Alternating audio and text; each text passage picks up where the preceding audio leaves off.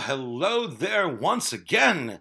You are listening to the Inspired Minds podcast. My name is Jeff Watson. I am indeed and ever shall be your gracious and grateful host. How y'all doing today, tonight, this evening, 4 a.m.?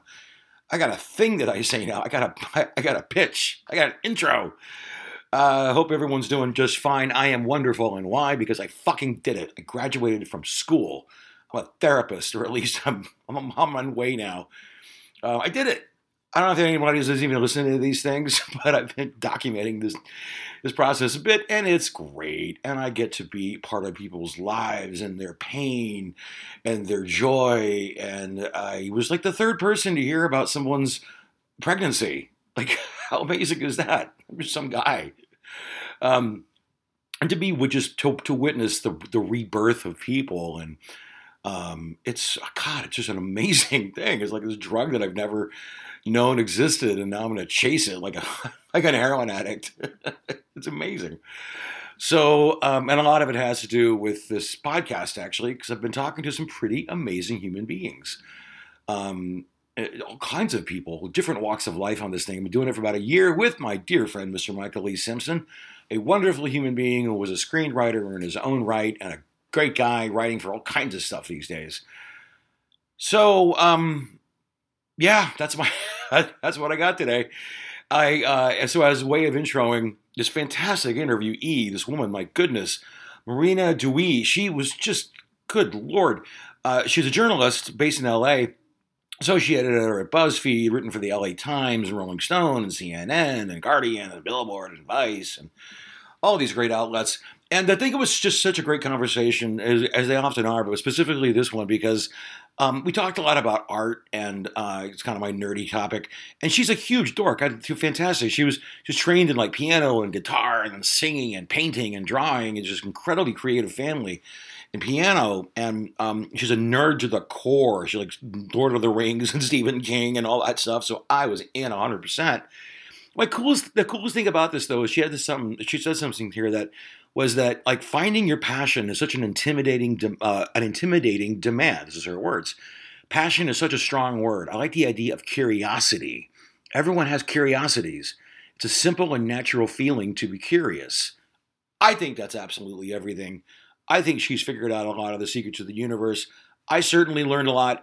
And as always, I hope that you enjoyed this as much as I did making it, because good Lord, what a woman. Uh, you on the flip side, flippity flip. I don't even know what that means. hello, inspired minds audience, dazzled throng. You please say hello to the fantastic Miss Morena Duwe.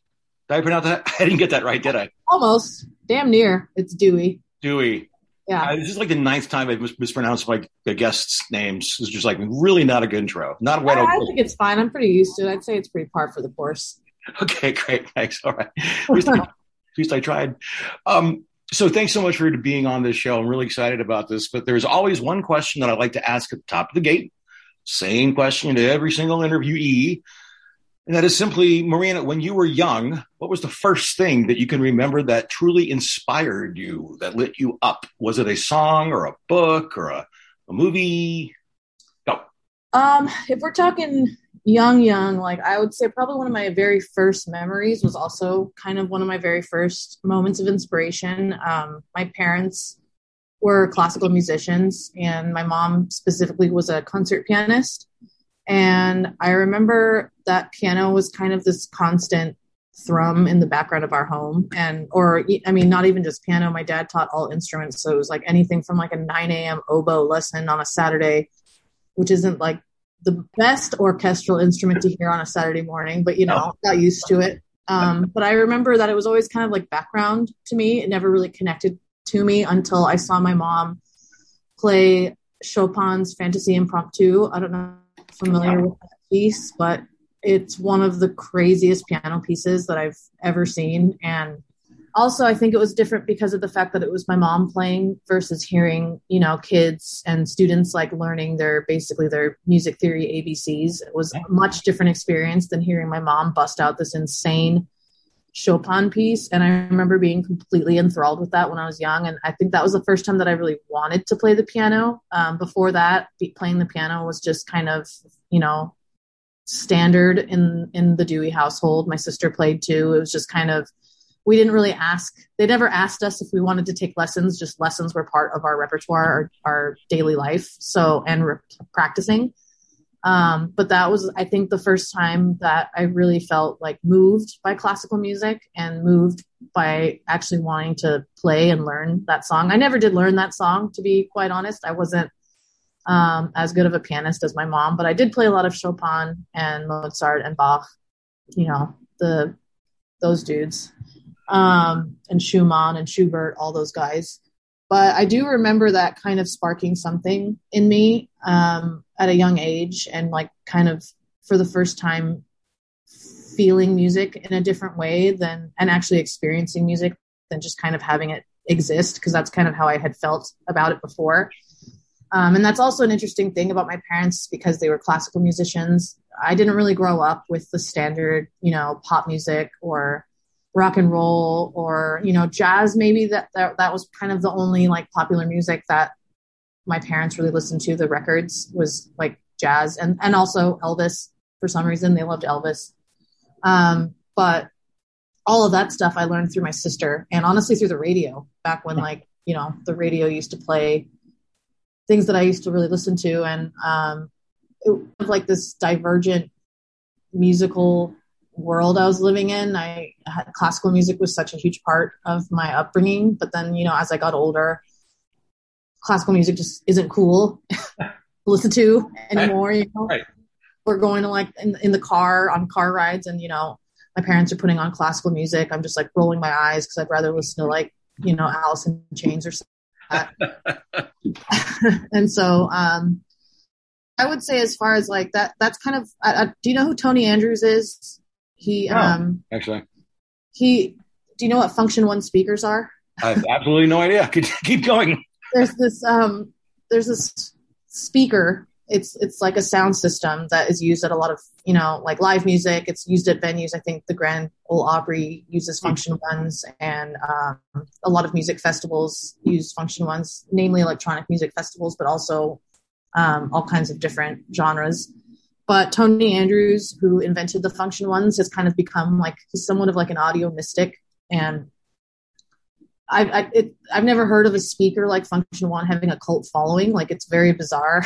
that the sound system has a cult following. It even looks unique when you look at the actual. It's it's like it's it's very distinct. So like you can see it from the very back of the crowd and be like you know a huge stage, and you can tell that those are Funktion-One speakers just by the wow. shape. Yeah. But he Uh, talks about at like periods of people's lives they have what he calls an audio moment and it's basically what we were just discussing about where you you know hear either a piece of music or you know like see a piece of music live and you kind of have actual physiological response to it you know? It was the song hound dog by elvis and he heard it when he was a kid and like he had you know full chills up the spine like goosebumps you know and he felt completely entranced by it and i think so that I, I might like refer to audio moment at some point again that's why i just kind of wanted to define what that was if i if i say it again that was my audio moment was Chopin's Fantasy Impromptu. I love that. So the follow up question, which you basically answered, was how did that moment carry you through the rest of your current life? Well, it definitely kept me playing piano in a way that I wanted to for years. Um, and as opposed to it being just something that was there, you know, which is kind of how a lot of, I feel like a lot of kids are. I mean, I remember a lot of my mom's students being friends with them because they were a lot of them were my age and I grew up with them and a lot of them kind of had the same attitude like you know their parents made them play piano um, but something about that song really captivated me and and made me see like how absolutely badass the piano is you know and even though it may not seem cool at first when you're like a kid and you just want to play you know like rock and roll songs or yeah. songs or something yeah. or yeah. Abdul or whatever um, but yeah, that song definitely kind of propelled me into kind of the the world of music and how how much it can have a, an effect. And it also kind of became me and my mom's song. You know, every time sure. she, I would kind of just like tell her to play it when I wanted to hear it, or if I wanted to impress my friends, I'd be like, "Mama, play Fantasy Impromptu," and she'd be like, "Okay," and she would just bust it out.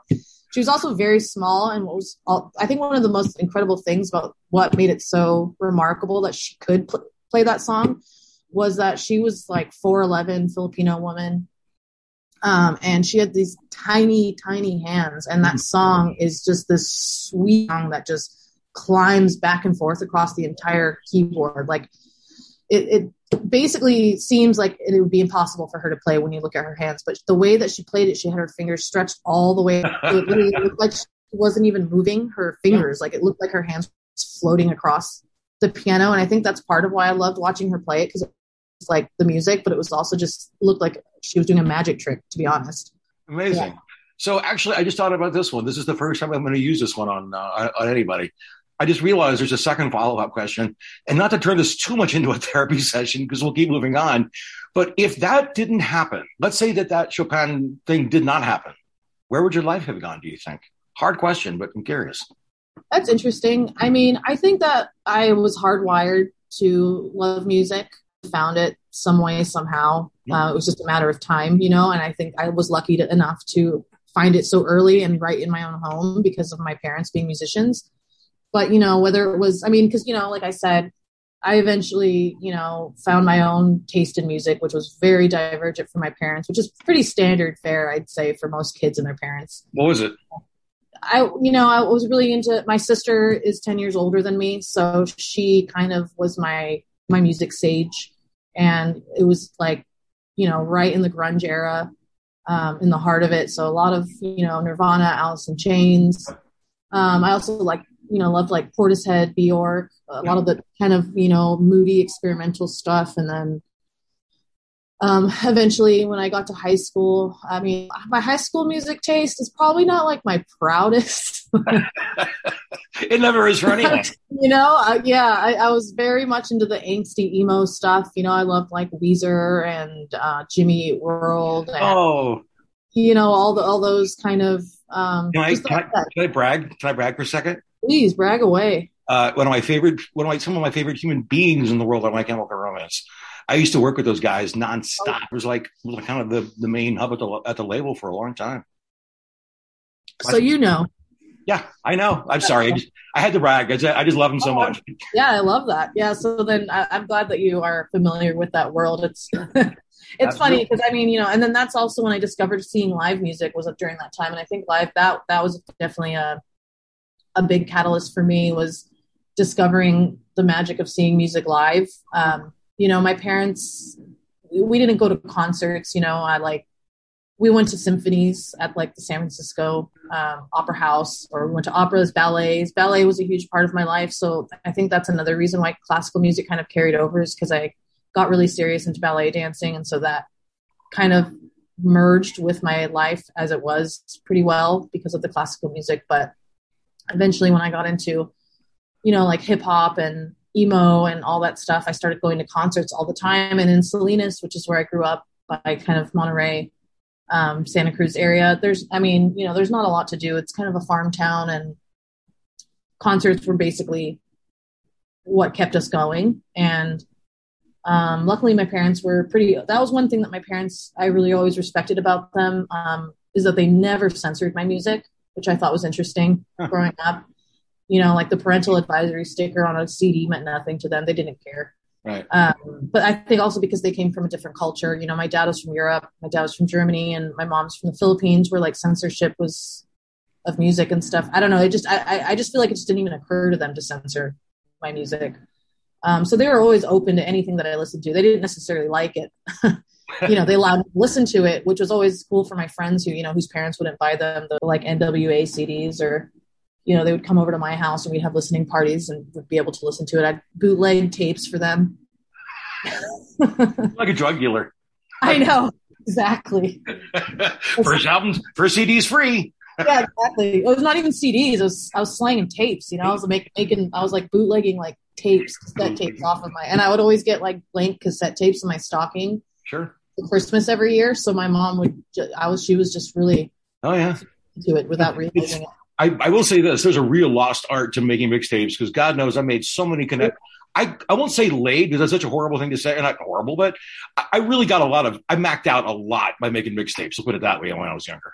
Oh yeah, it was so fun too. I don't know. There's something so special about it. The time that it took took a lot of concentration. Totally. Also, I remember like a lot of my mixtapes were taping stuff off the radio because that was like the only way I could hear Yeah. songs. And so there'd always be like the beginning part would be cut off, or it would have like the DJ's voice in the first part.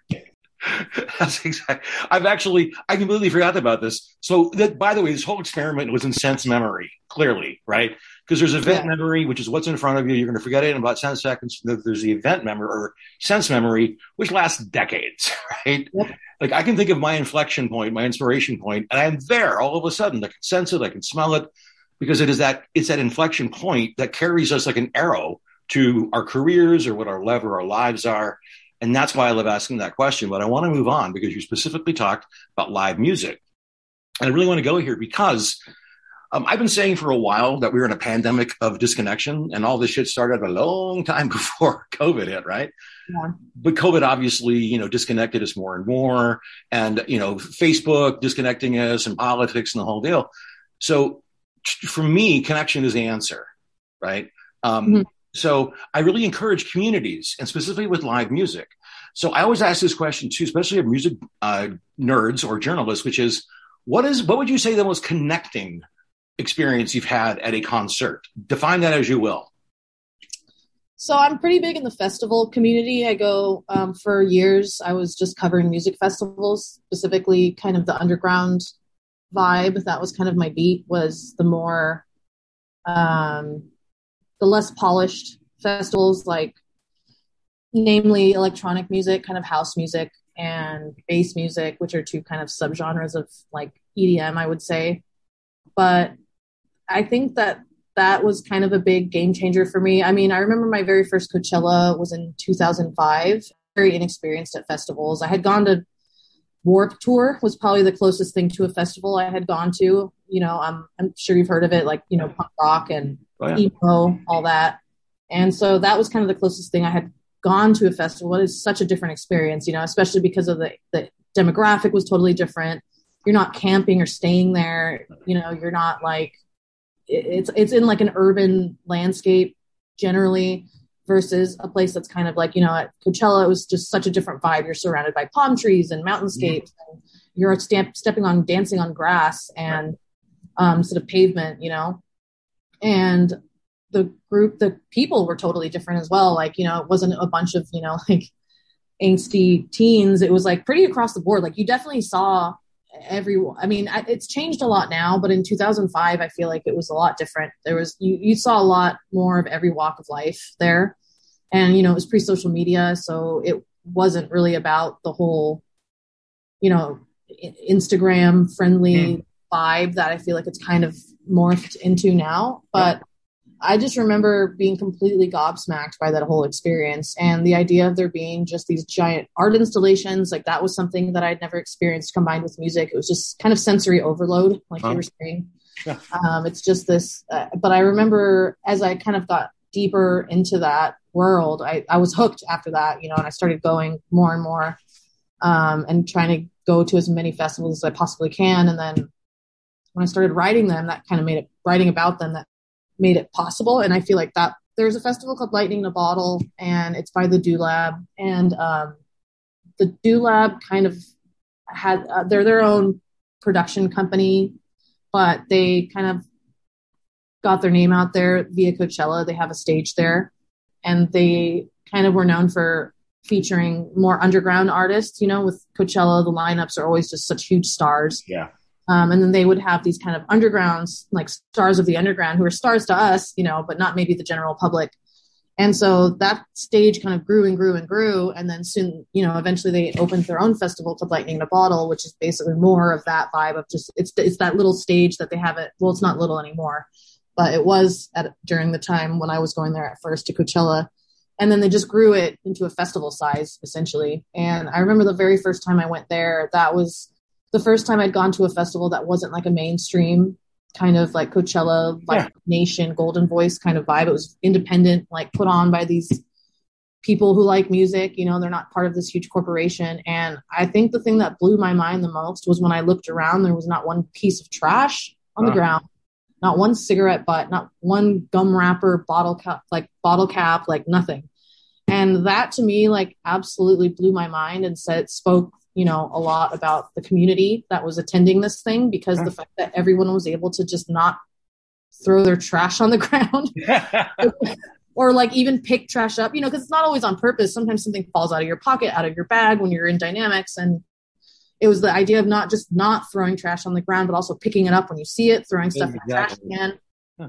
And I remember respect. just respect. I'm hearing. I know, and it, it made me sad that that was such a mind blowing concept because I was like, because I remember being at Coachella one time in the campgrounds and like there we looked up and there was a trash tornado that was happening in front of our eyes, like literally just there was even like uh someone's like rain fly from their tent was up in there like it was a full on trash tornado. And then when the wind stopped it just started raining garbage on us. And i was like this is this sucks. Like this is fucked you know and so that was kind of my experience with festivals and also like i feel like because of that experience like that was just kind of the the norm you know i'm like well when you get you know like tens of thousands of people together this is inevitable like that's that's sure. just how it is, you know. But then when I went to Lightning, they proved that wrong. Like they totally proved that norm wrong and showed me that that doesn't have to be that way. And so I really fell like right into that um, that community, and it's I've been in it ever since, and that was like over ten Absolutely. years ago. Absolutely. Okay, uh, uh, let me tell you mine really quick. I just love telling the story. So I'm not the biggest Bruce Springsteen fan, or wasn't for a long time. Just kind of more of a punk kid when I was younger. Yeah, I was kind of like ah, Bruce Springsteen. You know, born in the USA. I didn't get any of it, but yeah. I saw him play live about five years, six years ago, and it was you know it was like three hours. The guy's like not young, and he's just running around. But they played. This was so fucking brilliant. At the end of the show, they played "Born to Run," right, which is you know the song, obviously. Mm-hmm. And but the entire thing is incredible. They turned the lights on the house, the whole song, right? Bright lights like the ones you walked in when you started sitting down. And it leveled the playing field, if I if that makes any sense, because it was suddenly like Bruce is one of us. And the coolest thing about it, because you could look all around you, you could see everybody in this in the place singing along to Born to Run, right? So it was yeah. that it was like this unifying moment of, and not to sound too old or pretentious, but it was a unifying moment of like rock and roll and art and passion.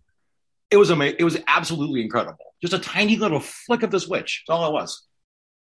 I love those little moments that you that you acknowledge that sometimes come at you unexpectedly like that though, and I like also that you don't even consider yourself a big Springsteen fan or fan at all, and that that was still such a pivotal moment for you. No, it's it's it's just little moments of grace, It's just little moments of connection that we can use in the society a little more but that being said, so you you're you're a very prolific writer, obviously. Uh, Associated editor of BuzzFeed and LA Times, you've written for Rolling Stone, CNN, and Guardian, and Billboard, and I can go on forever.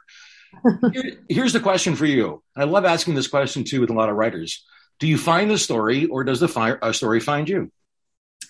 Um, I'd say it's a little bit of both. Sometimes the story just comes at me and I'm like, oh, that would make a good story idea. And then that's the pitch. And other times I have, like, for example, sometimes I'll have this idea that is just kind of half baked and I, I can't quite figure out how to make it pitch worthy or like strong enough that any uh, publication would actually be willing to let me write it. yeah. And um, so I think in those cases, I find the story um, so I actually just finished the story for Rolling Stone that I filed on this past Monday. Um, that I've been working on for four months actually. Wow. But before that, I've been kind of it's been bubbling in my brain for years. Like I don't even know, three years at least. Um, and it was a story about hospitality riders. Oh, really? Yeah. And so, I mean, you know, just saying that, that's a that's a lot you know like you think okay well what about hospitality riders so that was basically the idea was it started with i want to write a story about hospitality riders because you know like working in the industry meeting people who work in the industry you just oh, hear oh, yeah. stories and legends and you know the the van halen m&ms and sure. you know the beyonce titanium straws and all yeah. these you keep hearing them but i just couldn't find it took me a long time to really find that that um, that meaty bit that was going to make it worth pitching. Because otherwise, I, I was just going to say, "Hey, I want to write a story about riders." Like that's just not strong enough, especially when there's already tons of content out there that's just like top 10 craziest riders like here's 20 insane riders and there's but i i did find that there was not really anything that was a full kind of um you know comprehensive reported out piece about the rider and so i was reading um a couple months ago i guess it was like six months ago uh, that laurel canyon book i know there's a few i can't remember which one it was that i read but i was reading it and there's a where one of the um, people being interviewed says, We invented the rider. And I was like, What? And I was listening to the audiobook and I like paused it and rewound it probably like four times to make sure that I, I heard that right. And then um, actually went home and just bought the book so that I could look it up and like make sure that I could actually was actually like hearing this correctly. And it turns out that this guy, John Hartmann, actually um, did well, I, I, think it's better to say he adapted. I think in the book he said he invented it, but he he redefined the rider essentially. Um, and so that moment was the moment that I realized I had I had my story.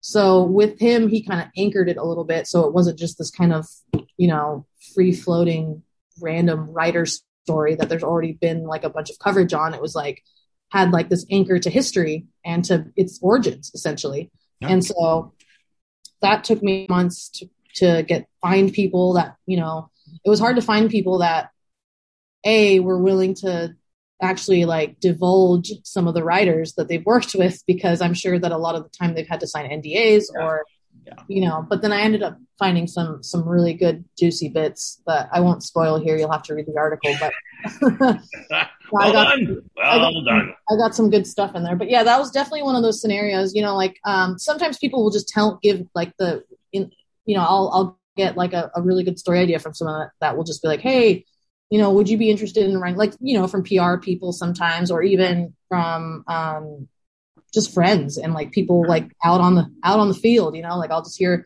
someone say like you know this would be a good idea for a story and i'm like oh yeah. And so that those are the ones that find me. But i'd say it's about half and half that rider one was definitely me shoehorning the that story into rolling stone somehow you know yeah yeah well you know honestly this is i love asking this question because it kind of makes me realize that a lot of story people are water witches, or basically they have water witches for stories, right? Or they're uh, they're spelunking for stories, or whatever metaphor you want to use. Um, because you know, I was thinking, I was saying this a lot too. There's two things, and correct me if I'm wrong, by the way, because this is open for debate. There's two things you got to do to be a great writer. You have to a tell the story, in whatever that means, right? Film, TV, music, doesn't matter. But it, the hardest part is to find it. I've always thought that because, like you mentioned, things just zing by us all the time, like the Bruce Springsteen thing. It was amazing, but I was able to codify it, look at it, get a beginning, a middle, and end to that particular story that I told you, and I can extract a meaning out of it pretty damn quick about it being connected, right? Yeah. So my point is that I've read your writing, and it does seem like you do very much a similar thing. You write about general, or not general, you write about very specific things, but you also extrapolate a lot of major themes out of them. Is that fair to say? Yeah, I would say so. That's kind of something I learned on my journalism journey because actually, you know, I, I, didn't go to school for journalism. Um, I actually went to school for film. And journalism was just something that kind of happened, which is bizarre because I feel like that doesn't just happen most of the time to people. nope. Uh, so, you know, when I first started writing, I was very amateur. You know, like I read some of my earlier stuff and it makes me cringe a little bit, but uh, I've come a long way. Yeah. That's all part of the process. But that was definitely something that I learned on the on the on the journey was was kind of like these niche stories or spe- like something more specific you know like sure. i remember when i especially with music festival coverage like early on it was just co- festival coverage you know like i'm just covering this event. And like what does that mean? Like am i talking about you, you know like the art the music the people? Do i have to talk about all of it? Because that's a lot to yeah. just talk about a festival. You know there's so much that goes down. Am i talking about my personal experience? Am i talking about you know, all the funny, weird shit that I got into during the festival. Probably not, probably not safe for publication, but regardless, um, you know, and then I started realizing that the, the real stories are the ones that are more specific. And that was something that I learned when I started writing for LA Weekly was that, you know, if I wanted to cover a festival or an event, it had to be something in particular. Like uh, there's these events called Hard Hard Fest. They're like these Oh, yeah. rave rave type deals. And for that, I did like a very specific story on a DJ who performed eight months pregnant there. Wow. Yeah. And she was jumping around on the table. Her name's Anna Lunoe. It was it was a it was a really fun story to write. And then it was interesting too because she was jumping around on stage like eight months pregnant, like about to pop any day. And then you know I go back to her uh, trailer with her to interview her, and like you know that was like the first that she actually looked like a pregnant woman because she was like laying down and I could tell she was tired and she put her feet up and she had a fan going and she was you know like it was just it was interesting to see that that shift happen so quickly Yeah. and that she was even able to do it in the first place that she was able to put on that kind of a show so i don't know it was like those kind of a scenario where like i, I found that like you know especially with festival writing having something that's like specific coverage where the festival is essentially just the backdrop Right. um, was kind of become more my style and i think that's just the general style as well and it just kind of makes for a better story i think versus just And speaking of, okay, you want to hear the greatest segue in the world? I'm very proud of myself for this upcoming one. You ready? wow This, this is like I should get a segue award. Like there should be a segue uh, contest. Ready? Here we go. So speaking of stories, tell me about Meat Bingo. Oh god I want to hear about this. Tell Oh. the tell the audience absolutely everything that you know about Meat Bingo. Well, so what's funny is not so much the article itself as the drama that happens afterwards. So, um, this woman, I had, okay, where do I even begin? This is such a bizarre story. Um, a friend of mine who's kind of like this nomad, he's from Israel. He, uh, we meet at festivals pretty much around the world and around the country. And then I, we never see him again until it's like another festival generally or Burning Man or something like that Yeah. and so uh, he met met this woman. I think it was in Nicaragua or Guatemala or some somewhere in Central America, and was like, "Hey, I met this woman. She's written a book, and I just feel like you guys would get along. So you guys should connect." So I connected with her, and we kind of you know would just chat on on Facebook Messenger here and there, and then um, she hit me up and was like, "Hey, I saw that you're you know." A journalist, would you? I have this bar, and um, would you be interested in in writing about it? It's this very historic bar in Astoria, Oregon and she asked me if I wanted to come cover it. And I was like, sure, that sounds cool. Um, she was super gracious, like really generous. Let us, she had an Airbnb that she let us stay in. And, um, you know, we went and supported the bar, dropped a lot of money at the bar, drinking with the, with the patrons and ended up making friends with some people that were there. And, uh, you know, it turned into a, a like party. I don't even know what happened. We just, you know, got wasted. It was at a bar. So, and then the, the meat bingo happened, which was, you know, it was meat bingo. I, I know the part Wait, that wait, wait, wait, wait, I'm, like, I'm like glossing over the part that you wanted to hear about. Time out. Yeah, exactly. Don't, don't bury that lead. Do not bury that lead. Um, well, so it was essentially just exactly what it seems like. It was, you know, it start. I guess it started a long time ago, um, and it kind of just brought people in. And I think it was just like a fun novelty thing. It was just instead of winning prizes like money or something like that, like people won bacon. Like Oh, see, I thought you were playing with like raw No, meat. it was, that, it was the prize, and then the prize kept getting upped, and then I think there was like some nice steaks or whatever people wanted to donate. But it was more like the vibe and the cult following that it had. That was kind of the the meat, if you will, of the Yeah, story. right. Good one. Good one. And so, uh, yeah, that was. I mean, it was. It's funny that you asked about that story because, like, uh, I told my boyfriend, he's like, I was like, he wants to hear about meat bingo, and he's like, oh shit, I'm gonna tell him the whole story. And I'm like, I guess so, yeah. Absolutely are. I could do the entire show on fucking meat bingo, honestly. So it turned into so we ended up meeting some people that were like lived the locals and like partying with them and like we were up late with them and had a really good time like met a lot of really amazing people. And i started to hear them start talking about the woman who um had you know hosted me and invited me to to to this to write this story and everything the owner of the bar. And i started hearing all this this kind of gossip about her and I was like, you know, I, I, didn't really want to become a part of that. I just like, I was like, I'm interviewing her tomorrow. Like, I, I'd like to just make my opinion for myself, you know, and she was really generous to me. So it was really I, I felt like I don't know. I, I didn't believe any of it. I was like, I, I think that this is just some petty shit. I don't want to get in the middle of it. So I just ignored what everybody said. And then I had the interview with her the next day, extremely hungover. And um, she was cool. We walked around the town. She kind of gave me, it was like a historical tour, I guess, like a historical walking tour of the town, which was nice. Um, but then she went into the drama as well. And so this was all on the record, obviously. And, you know, she went into it and was telling me all about it and how the townspeople were just like, just really mean, you know, like mean spirited. Like they made like a bumper sticker about her, a, a, a mean bumper sticker that people were passing around. Like it was just, God. Know, it, it, it, just sucked, you know, like to hear that kind of story. And after, yeah. and she had been so nice to me. And then I was like, I'm sorry to hear that. And then, you know, I go home, write the article, um, and essentially, I, I know, I'm assuming you read it. Yeah, absolutely. Yeah, so, okay. You're done. never know sometimes. Uh, um, and so, yeah, you know, it talks about how, you know, like the bumper stickers and how she was, you know, people kind of treated her badly. And, and then, but at the, at the end of the day, she just did her thing. And I don't know, I, I meant it as like a, as a way to show her kind of like that she, in the face of, of hardship and, and vitriol, that she still did the damn thing and was able to get the bar back and running, you know? So that was kind of the story that I saw when I wrote it or was intending at least, but apparently that's not how it was interpreted by her.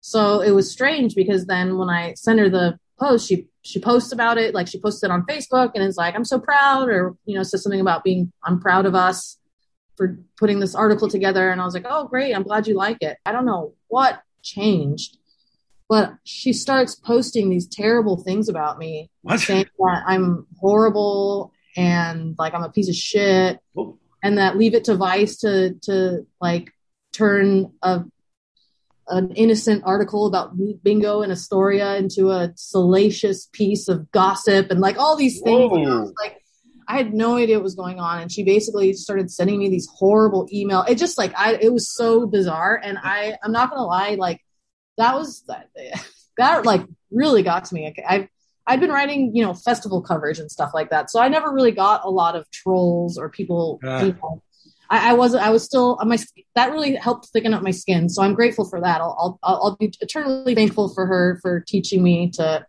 handle my first troll, essentially, which is something that definitely it needs to be learned when you're when you're doing any kind of creative. And so. Oh yeah and so it just I, I, like months i was like harping on this for months like i i was so upset because i just had never anybody i had never had anybody so you know like viciously sure despise something that i wrote and it was just kind of especially when the intention was not that like i think if i was it would have been different if i was like trying to take the woman down or something but i feel like the fact that i was trying to and that i stuck up for her and like when people yeah. were talking shit about her and yeah that I was trying really hard to make it seem like, you know, she was the victor and all that, even though they were bullying her in the article. And then it turns out that she was the bully after all.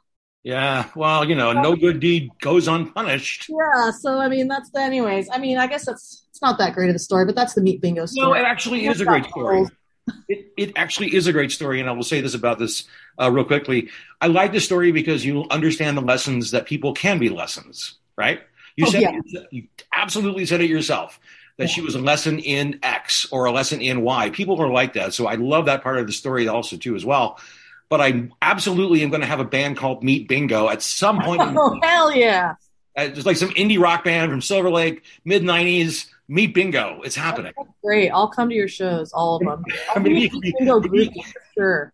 How about it's like industrial, like like uh like KMFDM, like back in those days. Meat bingo. Um, German industrial techno. Exactly, Kraftwerk, but with you know even worse. Yeah, Kraftwerk um, meets Rammstein. Totally. Meat bingo. I love Rammstein. Okay, so we're to wrap this up. Uh, not wrap it up, but I got one more thing I really, really, really, really, really want to ask you about. I love this quote of yours. Tell me more about this following. Finding your passion is such an intimidating demand. Passion is such a strong word. I like the idea of curiosity everyone has curiosities, and it's such a simple and natural feeling to be curious. You're right. Tell me more.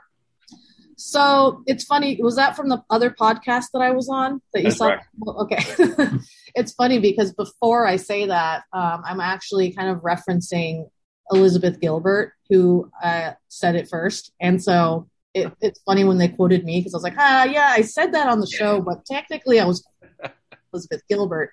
But that really resonates in her book Big Magic, um, which is basically about creativity in all its forms, but definitely resonates more so with writers because she's obviously a writer, so it's easier to for a writer to kind of connect that way. Sure. But I I definitely feel like that's a huge thing because I see it happen all the time, and I, I've been through so many different um, phases of life professionally. You know, like I mentioned before, like there was a point where I wanted to be a ballet dancer, and that was like all I could think about, all I could do, and it was all because I was curious about it. You know, I'm like it was part of my life, and we grew up going to the ballet, and then I wanted to try it because I had some friends try it, and then that led me on a whole journey. And then um, I watched Almost Famous, and that made me want to be a music journalist. Oh wow!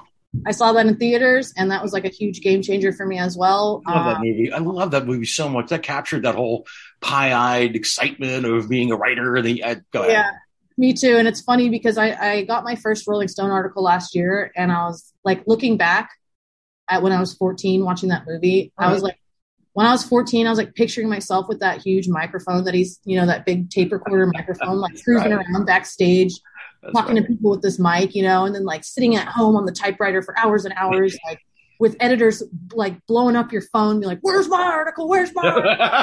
you know? And so like it's just so funny because as I was actually writing my first Rolling Stone story, I was like looking back at my 14 year old self, and I was like, "Wow, I wonder what my 14 year old self would have thought about the reality of this." Like I'm yeah. like sitting in front of my laptop at a desk in my bedroom and you know like i'm emailing it to this editor instead of you know and it's it's it was just such a different experience. And it was you know online versus like holding the magazine. Like i always pictured myself like buying the article at the newsstand you know like telling the the newsstand proprietor like hey look it's me. That's my name. That's my byline you know? Exactly. like, and the guy guy in hollywood was like yeah you and whatever get out of here. Yeah he's like you and 20 other people. Get out of here. And so i was just like I was like, you know, it was just so funny. But I mean, so there was like that was another instance of like kind of following my curiosity was you know I wanted to be a music journalist, and then I was writing was like something that came very like natural. My dad was a, a writer, and so that was just always something that he instilled in me.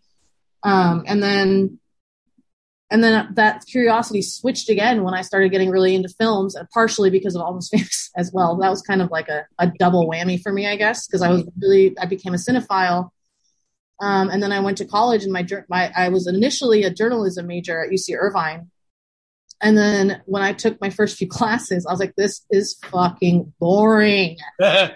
I was like, "This sucks, dude," and it's not like Almost Famous at all. No and I'm like 18, so it's like, what?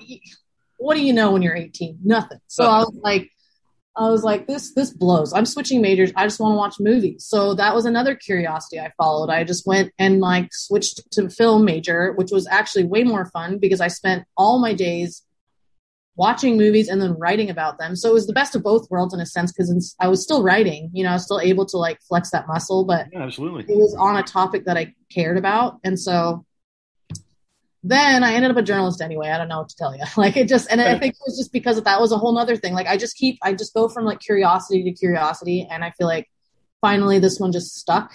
And you know, and I, I don't think I would have gotten here had I not tried all those different avenues too. You know, like, um, and and also because I tried a lot of other things, I feel like I don't have any regrets. You know, like the ballet thing, I'll never regret. I, I when I decided that I wasn't gonna be a ballet dancer, like that was a solid decision that I was happy with, and that's something that I'll never.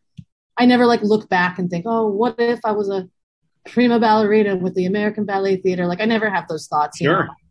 And I think that a lot of it is because I just indulged all my different my different wants and curiosities, and eventually it just led me to where I am now. Well, that you have it. You know, a curiosity. The reason I pulled that quote actually is because curiosity is um, well, at first, there's a quote that Fauci had that it's been my North Star for a while now, which is to be the eternal student. I just like that concept. Me too. But the thing about uh, the thing about therapy, which is I, I've realized, is that capacity is really the key to being a therapist. It's the same thing, right? Tell me more about that. Interesting. I'd like to know what's behind that. Like whatever that necessarily is, you, you need to be inherently curious in your clients, obviously, but a lot of people don't really have that. It is about empathy. It is about connecting, but it's also about that curiosity. So that stood out for me. So we're going to zip this thing up a little bit to make where of, uh, make make good of your time. But um, I thought about something, and you're going to say absolutely not. You're going to say I cannot do this, but I'm going to say it anyway. I would like your favorite movie ever, and make a quick one line about why you liked it, and I'll do the same. We got to pick one. Yeah, uh, Clockwork Orange, I guess. Stanley Kubrick. Um, that's just been my. When I went to film school, I remember one of my professors said, "You need to always have a favorite movie That's right. ready to go at the tip of your tongue That's at right. any given time." You know, she's like, if you want to be in the film biz and someone asks you what your favorite movie is, you better fucking have one, and you That's better right. not give that bullshit answer. Oh, but there's so many. How can I decide? She's like, you better have an answer. And so- Exactly. you know, I have a lot of favorite movies to be to be honest. Like I'd Right. say, you know, at least a top ten. But that's been my. It's funny That's that you asked that you're, you're finally the first one time. You're the first person I actually got to use that. that. Oh, I'm thrilled to best because I absolutely believe that. By the way, I hate it when people are like, "Uh, uh," I'm like, come on, like it's not that. yeah. Just Like, by have the way, first of all, no one's gonna like fine you if you're wrong. So- there, and there's no wrong answer. It's your favorite. exactly, exactly. But I'll give you mine, uh, and I had the same one. I pulled this out like a gun holster network. Oh, nice. That's either that, honestly, or it's there will be it's it's that really, or there will be blood. That's Oh, that's a good one. kind of or the jerk by Steve Martin. So Oh yeah, that's a classic too. I could I'm I gonna love, keep yeah, going. the, the Godfather is one of mine as well. I Sure. mean, I Three. kind of love those ones. I love Trainspotting as well. Ooh, good call. Yeah. Yeah, and um, All right, we're done. That's and the. Lord of the Rings movies. We're fine with that. Okay, I got one last question for you, and then we're going to do a little wrap up here. Here's the fun one. This is the, so as uh, I bookend the entire show. The first uh, question was the what inspires you. The last question is as a creative and or, and or as a writer, Marina, when do you know you're done? Um, I think I'm still constantly asking myself that question every time I write. To be quite honest, you know, like I, it, I usually am done when the deadline hits. But sometimes, for example, with this last one that I did, where I didn't have a deadline, which really blew my mind, um, that was a question that I was constantly asking, and I think it's just when I completely just run out of steam. Oh, yeah. I'll just be writing so much, and and it gets to a point where I just force myself to be done and just slap the laptop shut, and I'm like, okay, I'm done. Because otherwise, I feel like there's just this endless, you know, editing and editing and editing and changing one word or swapping a comma and adding a letter here and a the there and like you know. So, um, I, I think that's a question that I'm still try like. I would like to hear the answer myself, to be quite honest. Huh. Um, because I honestly never feel done. You know, um, I don't really feel done until it's printed and, and in the I will share with you two quick answers that I really also like because obviously there's no wrong answer to this. yeah. One was uh, just recently I interviewed um, uh, Diana Ossana, who uh, won the Academy Award for Brokeback Mountain for their screenwriting Nice. and, uh, and the Oscar. And I loved her answer. She said, "It's when the characters tell me they're done." Oh, that's good. Yeah, I was That's like, boom. But the best one, honestly, was Neil Young when I asked him that, and he goes, "When I'm done." Makes sense, Mr. Young. So we're gonna wrap this little show up. Here's how I like to do it. Involves a little acting involved here. I'm gonna pretend to say goodbye. You're gonna pretend to say goodbye. I'm gonna fake hang up, and then we'll do a quick chat afterwards and say goodbye officially. Deal? Sure. Here we go. After the races, Marina, what a absolutely fantastic time I've had. I'm not I'm not shocked about this at all. I could tell in the email exchange that you were a good you're good peeps. Um, but I really I, I enjoyed it. I also, by the way, a little summary here. I honestly thought it was pronounced Chopin. What is it? Is it Chopin? But like, Chopin or Chopin. I, I I think either is. is it kind of like Van Gogh and Van Gogh? That kind of thing? I think so. All right, well, whatever. Fuck it. Your always turn. Chopin. Your turn. Well, it was a pleasure meeting you, albeit virtually, I guess. And it was cool learning about your background too a little bit. And um, thanks for having me on the show. It's rare that I get to be the interviewed person, the interviewee versus the interviewer. So that's nice. And uh, maybe we could do it again one day. Who knows? I would I would love nothing more. Scale of one to ten, rate me how good I am at this, please. Make me make me feel better about myself. But if it's it low, 11. We're taking it to 11. we're taking it to eleven, ladies and gentlemen, out of hundred. But nevertheless, I'm ecstatic about Oh, out of 100? kidding. I'm kidding. 111. That's great. I love it. Right, was let's- like, 11 out of 100. You're like, oh, gee, thanks. How generous of you. All right, ladies and gentlemen, uh, we're going to go in one, two, click.